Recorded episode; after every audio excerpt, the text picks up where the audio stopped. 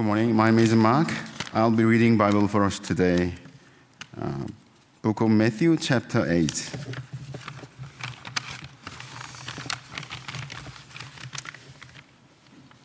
When Jesus came down from the mountainside, large crowds followed him.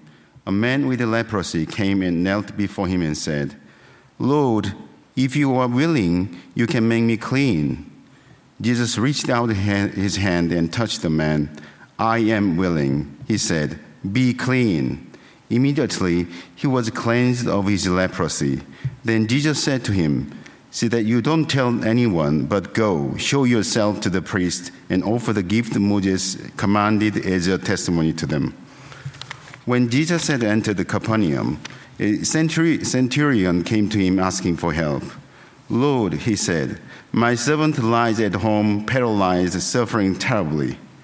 Jesus said to him, Shall I come and heal him? The centurion replied, Lord, I do not deserve to have you come under my roof, but just say the word, and my servant will be healed. For I myself am a man under authority, with the soldiers under me. I tell this one, Go, and he goes, and that one, Come, and he comes. I say to my servant, Do this, and he does it. When Jesus heard this, he was amazed and said to those following him, Truly, I tell you, I've not found anyone in Israel with, with such great faith. I say to you that many will come from the east and the west and will take their place at the feast with Abraham, Isaac, and Jacob in the kingdom of heaven. But the subject of the kingdom will be thrown outside into the darkness, where there will be weeping and gnashing of the teeth. Then Jesus said to the centurion, Go, let it be done just as you believed it would. And his servant was healed at that moment. When Jesus came into Peter's house, he saw Peter's mother in law lying in bed with a fever. He touched her hand, and the fever left her, and she got up and began to wait on him. When evening came, many who were demon possessed were brought to him, and he drove out the spirit with a word and healed all the sick. This was to fulfill what was spoken through the prophet Isaiah. He took up our infirmities and bore our diseases. When Jesus saw the crowd around him, he gave order to cross to the outside of the lake. Then a teacher of the law came, came to him and said, Teacher, I will follow you wherever you go. Jesus replied, Foxes have dens and birds have nests, but the Son of Man has no place to lay his head. Another disciple said to him, Lord, first let me go and bury my father. But Jesus told him, Follow me and let the dead bury their own dead. Then he got into the boat and his disciples followed him. Suddenly, a furious storm came up on the lake, so that the waves swept over the boat but Jesus was sleeping. The disciples went and woke him, saying, Lord, save us. We are going to be going to drown. He replied, You of little faith, why are you so afraid? Then he got up and rebuked the winds and the waves, and it was completely calm. The men were amazed and asked, What kind of this what kind of man is this? Even the winds and the waves obey him. When he arrived at the other side in the region of Gadarenes, two demon possessed men coming from the tombs met him. They were so violent that no one could pass their way. What do you want with us, Son of God? They shouted. Have you come here to torture us before the appointed time? Some distance from them, a large herd of pigs feed, was feeding. The demon, demons begged Jesus if you drive us out, send us into the herd of pigs. He said to them, Go. So they came out and went into the pigs, and the whole herd rushed down the steep bank into the, into the lake and died in the water. Those tending the pigs ran off, went into the town, and reported all this, including what had happened to the demon possessed man. Then the whole town went out, went out to meet Jesus, and when they saw him, they pleaded with him to leave their region.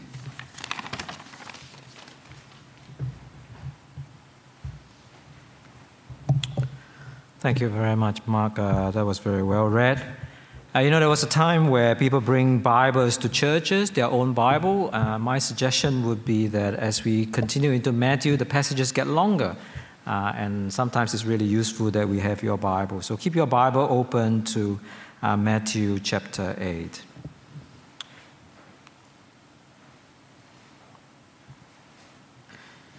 So, as we continue our study in uh, this gospel, uh, as we enter into chapter 8, uh, transitioning from chapter 7, uh, we see that here Jesus began to demonstrate that he has the power and the authority to heal many illnesses and to drive out demons. So cha- at the end of chapter 7, verse 29, we saw that Jesus, the people were amazed because Jesus taught with, with authority.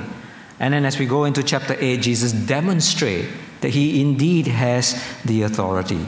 Uh, today I want to focus on three incidents uh, among the many listed here in chapter 8. It was a very long passage. Well done, Mark. Uh, and, and in these three incidents, we really see that, yeah, Jesus indeed, he does have that power and his authority.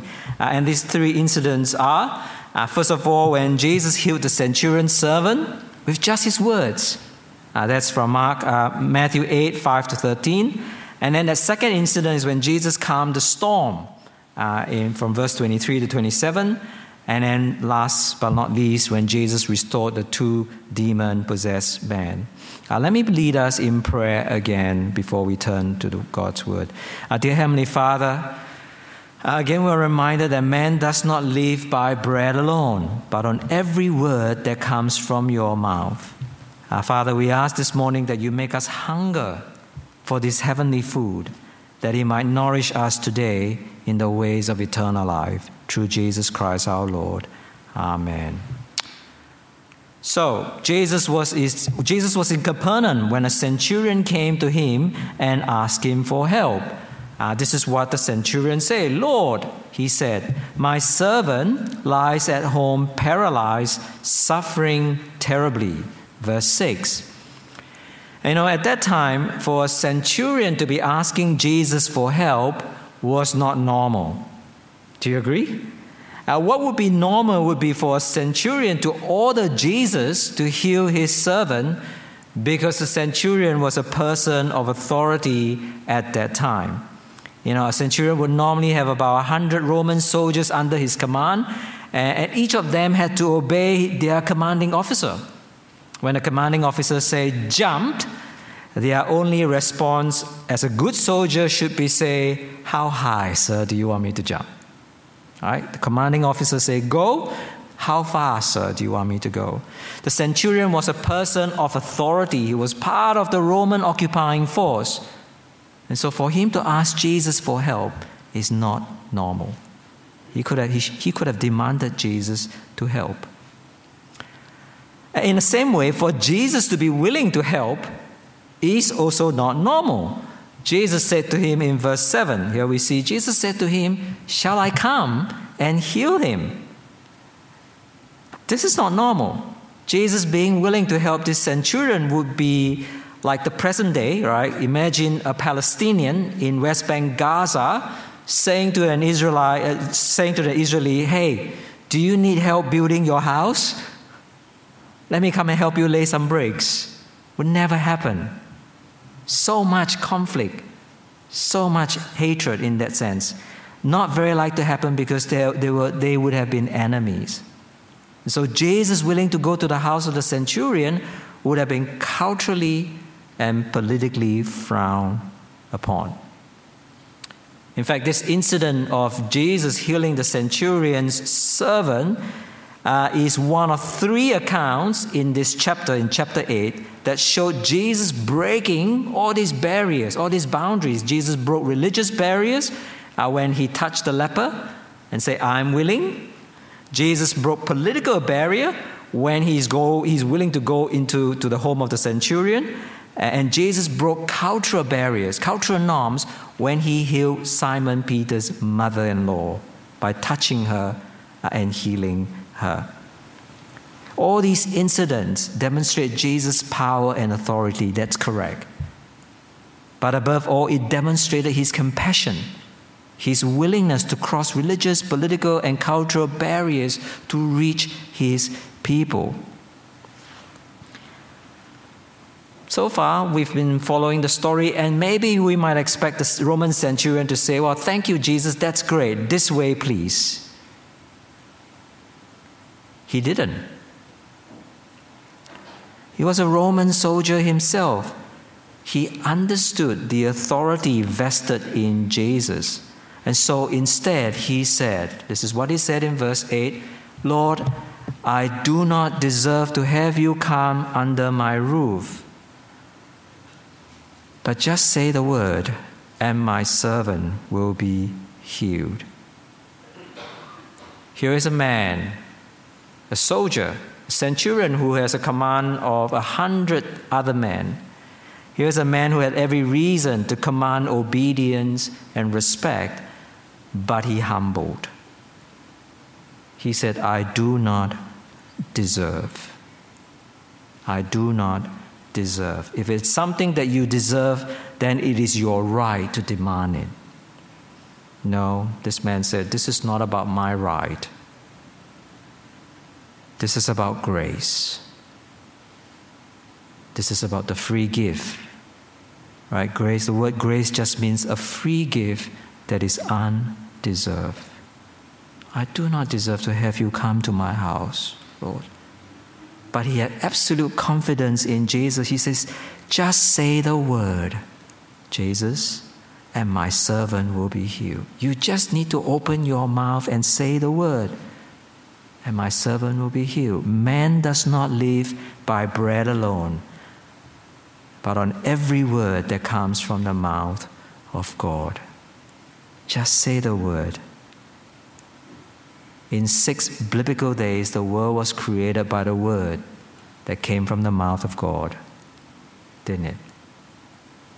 The sun, the moon, the stars, the sea creatures, the birds of the air, the microbes in the soil, the air, the breath of life inside a man, all came when God opened his mouth and spoke the word.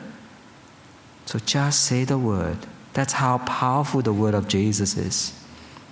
You know, so far in the Gospel of Matthew, we've always seen the people being amazed at Jesus' teaching, Jesus' miracles. But now it was Jesus' turn who was amazed. Listen to what he said in verse 10. When Jesus heard this, he was amazed and said to, to those following him, Truly I tell you, I have not found anyone in Israel with such great faith. And Jesus continued, I say to you that many will come from the east and the west and will take up their places at the feast with Abraham, Isaac, and Jacob in the kingdom of heaven. But the subjects of the kingdom will be thrown outside into the darkness where there will be weeping and gnashing of teeth. And then Jesus said to the centurion, Go, let it be done just as you believed it would and his servant was healed at that moment. See, the centurion was someone outside of the covenant family of Abraham, Isaac, and Jacob. The centurion was someone who didn't deserve God's mercy and grace. And yet, Jesus is almost here implying that this centurion will almost enter into the kingdom of heaven by faith while on the other hand, those who claim to be Abraham's descendants, Isaac and Jacob's descendants, are most probably going to be thrown out of that kingdom. That's the first incident, and that brings us to the second incident. The second incident that we're looking at uh, is from Matthew uh, 23 to 27. This is when Jesus calms the storm, isn't it? And so, by way of you know just transitioning into this incident, we notice that if the centurion had great faith, then the immediate band of Jesus' disciple had very little faith. Um, the incident took place when you know it was very after a very long day for Jesus. The crowd was around him, presume, presumably seeking healing. Some came seeking teaching. Uh, and, and, at the end of all of that, Jesus gave orders for his disciples to prepare a boat so that they can cross the lake, or really it's like a sea. Uh, this they eventually did in verse 23. And immediately when Jesus got into the boat, he was so tired that he fell into a deep sleep, so deep that he slept through a great storm. Yes. You know, when you try and imagine the context, if you have your Bible open there with you, you see, if, if Jesus is who he claims to be, right, then the storm won't trouble him at all. He could have slept through it, but not the disciples. Remember who these disciples were, right?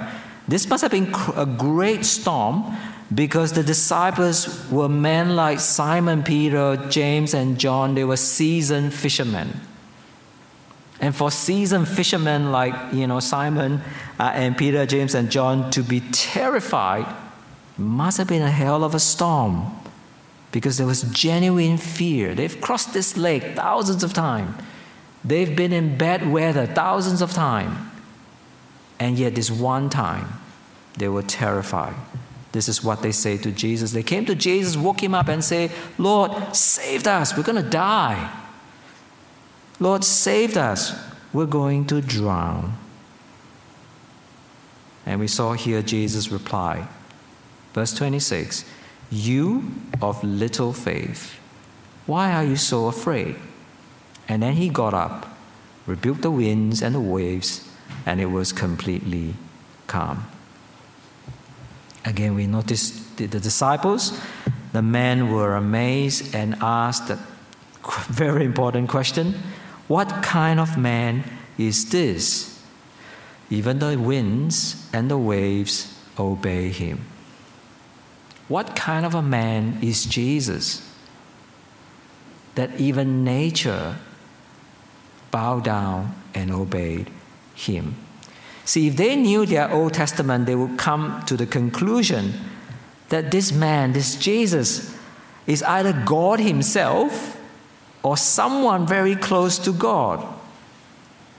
Because only God could sleep through a storm because He created the storm. Psalm 107, verse 24 to 25 says, They saw the works of the Lord, his wonderful deeds in the deep, for he spoke and stirred up the tempest that lifted high the wave. This is God. God is the one who created that storm. That same God has the power and authority to also quiet that storm to a whisper the psalmist continue in Psalm 107, verse 28 to 29. Then they cry out to the Lord in their trouble. He brought them out of their distress. He stilled the storm to a whisper, and the waves of the sea were hushed, calm, silent, peace. The disciple asked, What sort of a man is Jesus? Well, let's see. He slept through a storm, even though seasoned fishermen feared for their lives. He then opened his mouth to rebuke the winds and the wave, and he silenced them to a whisper. Surely this man is either God himself or the Son of the living God. Which brings us to our third and final incident when Jesus restored two demon possessed men, uh, from verse 28 to 32. So, after calming the storm, the boat finally arrived at the other side to a region called Gadarenes. Uh, it, it is an area near the Sea of Galilee uh, where there were tombs, it's a cemetery, uh, and also a place where they raise pigs. And so, verse 28 says, When this band of disciples with Jesus arrived on the other side, uh, of the region, two demon possessed men came from the tombs to uh, met him. They were so violent that no one could pass that way. You know, imagine this context, right? Earlier we saw that Jesus crossed religious barrier when he was willing to touch the, the man with leprosy. By the way, leprosy is just a generic term for all kinds of unclean uh, skin diseases, right? So Jesus crossed religious barrier when he touched the man with leprosy and healed him. Uh, we saw Jesus cross political barrier when he was willing to enter into the house of a centurion and healed his servant. We saw Jesus cross cultural barrier when he touched and healed Simon's Peter mother-in-law. And now, surely we see our Lord Jesus crossing the unclean and occultic barrier into the spiritual realm of darkness itself. The place that Jesus and his, and his disciples landed was near a cemetery, a place of the dead. Generally, the cemetery is a place that is considered spiritually unclean. And then he was met by two demon possessed men, human beings who were t- literally the living dead. They were alive, but they were physically under the demonic powers' control. And then, last but not least, we know that the, the place had pigs being reared in the area. You know, Jews and pigs. Altogether, this is no place for a devout Jew. But even here, we saw that Jesus had absolute authority and power over this demonic being, over the spiritual realm. Listen to what this demonic being, because it shows us who Jesus is. What do you want with us, Son of God? They shouted. What do you want with us, Son of God? Have you come here to torture us before the appointed time? Some distance from them, a large herd of pigs were feeding. Son of God, what do you want with us? And so, in the previous scene, if the disciples who were in the boat couldn't work out who Jesus was, uh, even after watching him silence the wave and the wind, the demons had no problem at all. They knew. They knew who Jesus was Son of God, Son of the living God. Well, the theory is that demons are actually angels who have fallen when Satan rebelled against God. Well, if that is true, then these demons would have known and seen Jesus in his pre incarnational glory. That just means before Jesus became flesh. When Jesus was with the eternal Father, when he was the second person of the Trinity, the angels were there, and the demons then were there before they, before they rebelled. And therefore, it is no wonder Right, these two demon possessed men shuddered in fear when they met Jesus because Jesus had the authority and the power to send them into their eternal punishment if he wanted, there and then. But they begged Jesus for mercy. Verse 31 and 32 the demons begged Jesus, If you drive us out, send us into the herd of pigs. He said to them, to the demons possessed men, the demons go. And so they came out and went into the pigs and the whole herd rushed down the steep bank into the lake and died in the water.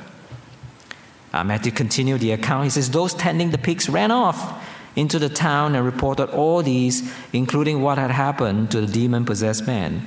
And then the whole town went out to meet Jesus. And when they saw him, guess what? They pleaded with Jesus to go. Leave. We don't want you here, Jesus. It's funny, isn't it? So I want to spend some time reflecting with you a couple of things that we learn from this passage. Let me draw things to a close for us and just think about a few things, isn't it? So the first thing we want to think about is this, you know, miracles. Uh, we, we see in chapter 8, Jesus performed many, many miracles. And sometimes we may ask the question, why is it no longer the case today? Would it be great if we keep, you know, keep seeing all these miracles uh, and believing in Jesus, putting our trust and faith in Jesus, would have been easy, would, would be easier, wouldn't it?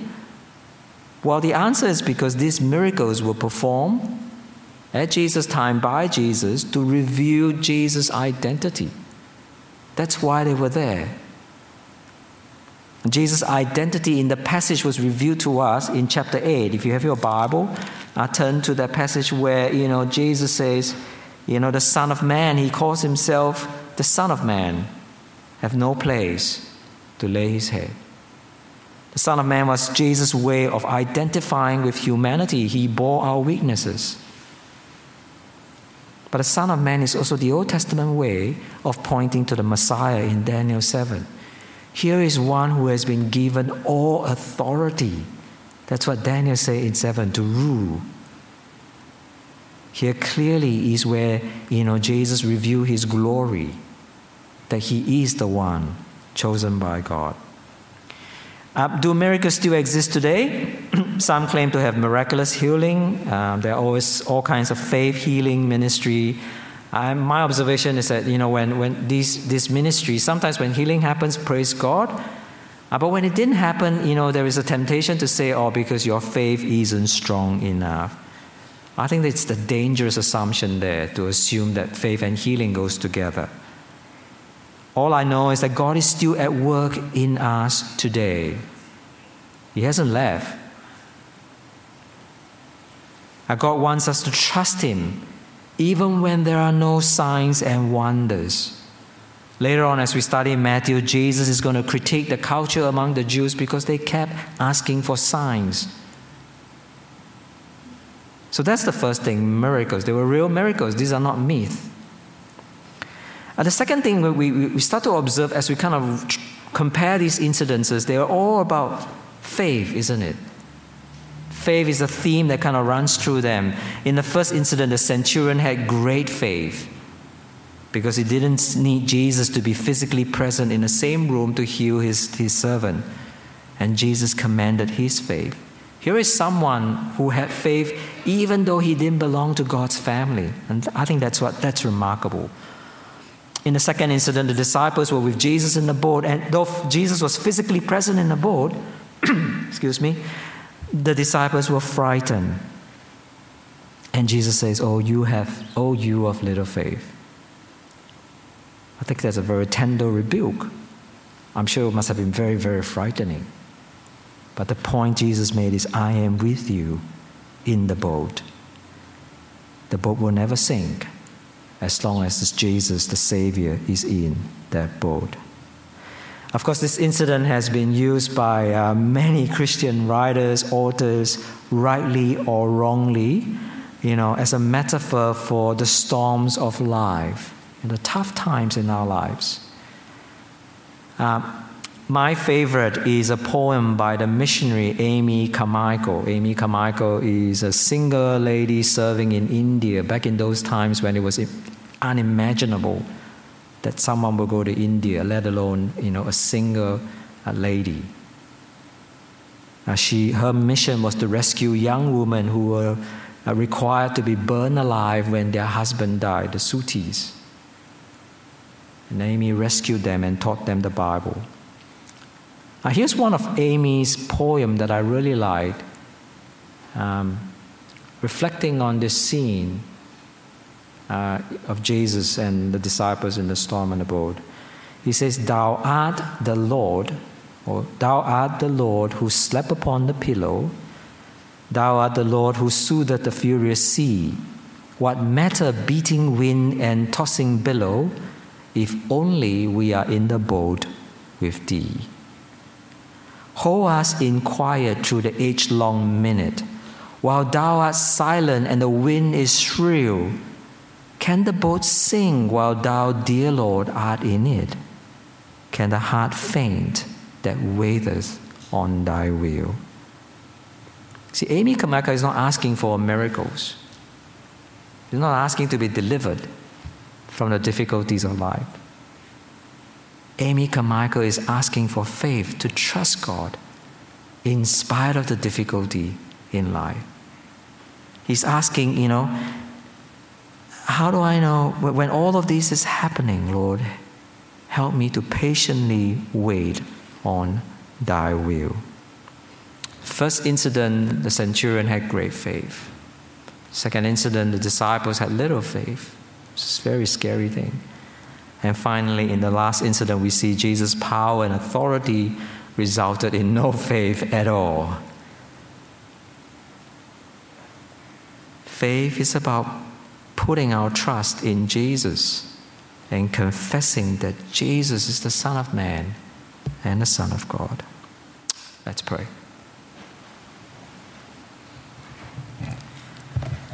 Our Father, as we come before you, we want to confess that we too have little faith. Uh, we too want our faith to grow stronger. And therefore, we know that we need to come to Jesus. We need to fix our eyes on Him no matter what our circumstances. And we pray this in His precious name. Amen.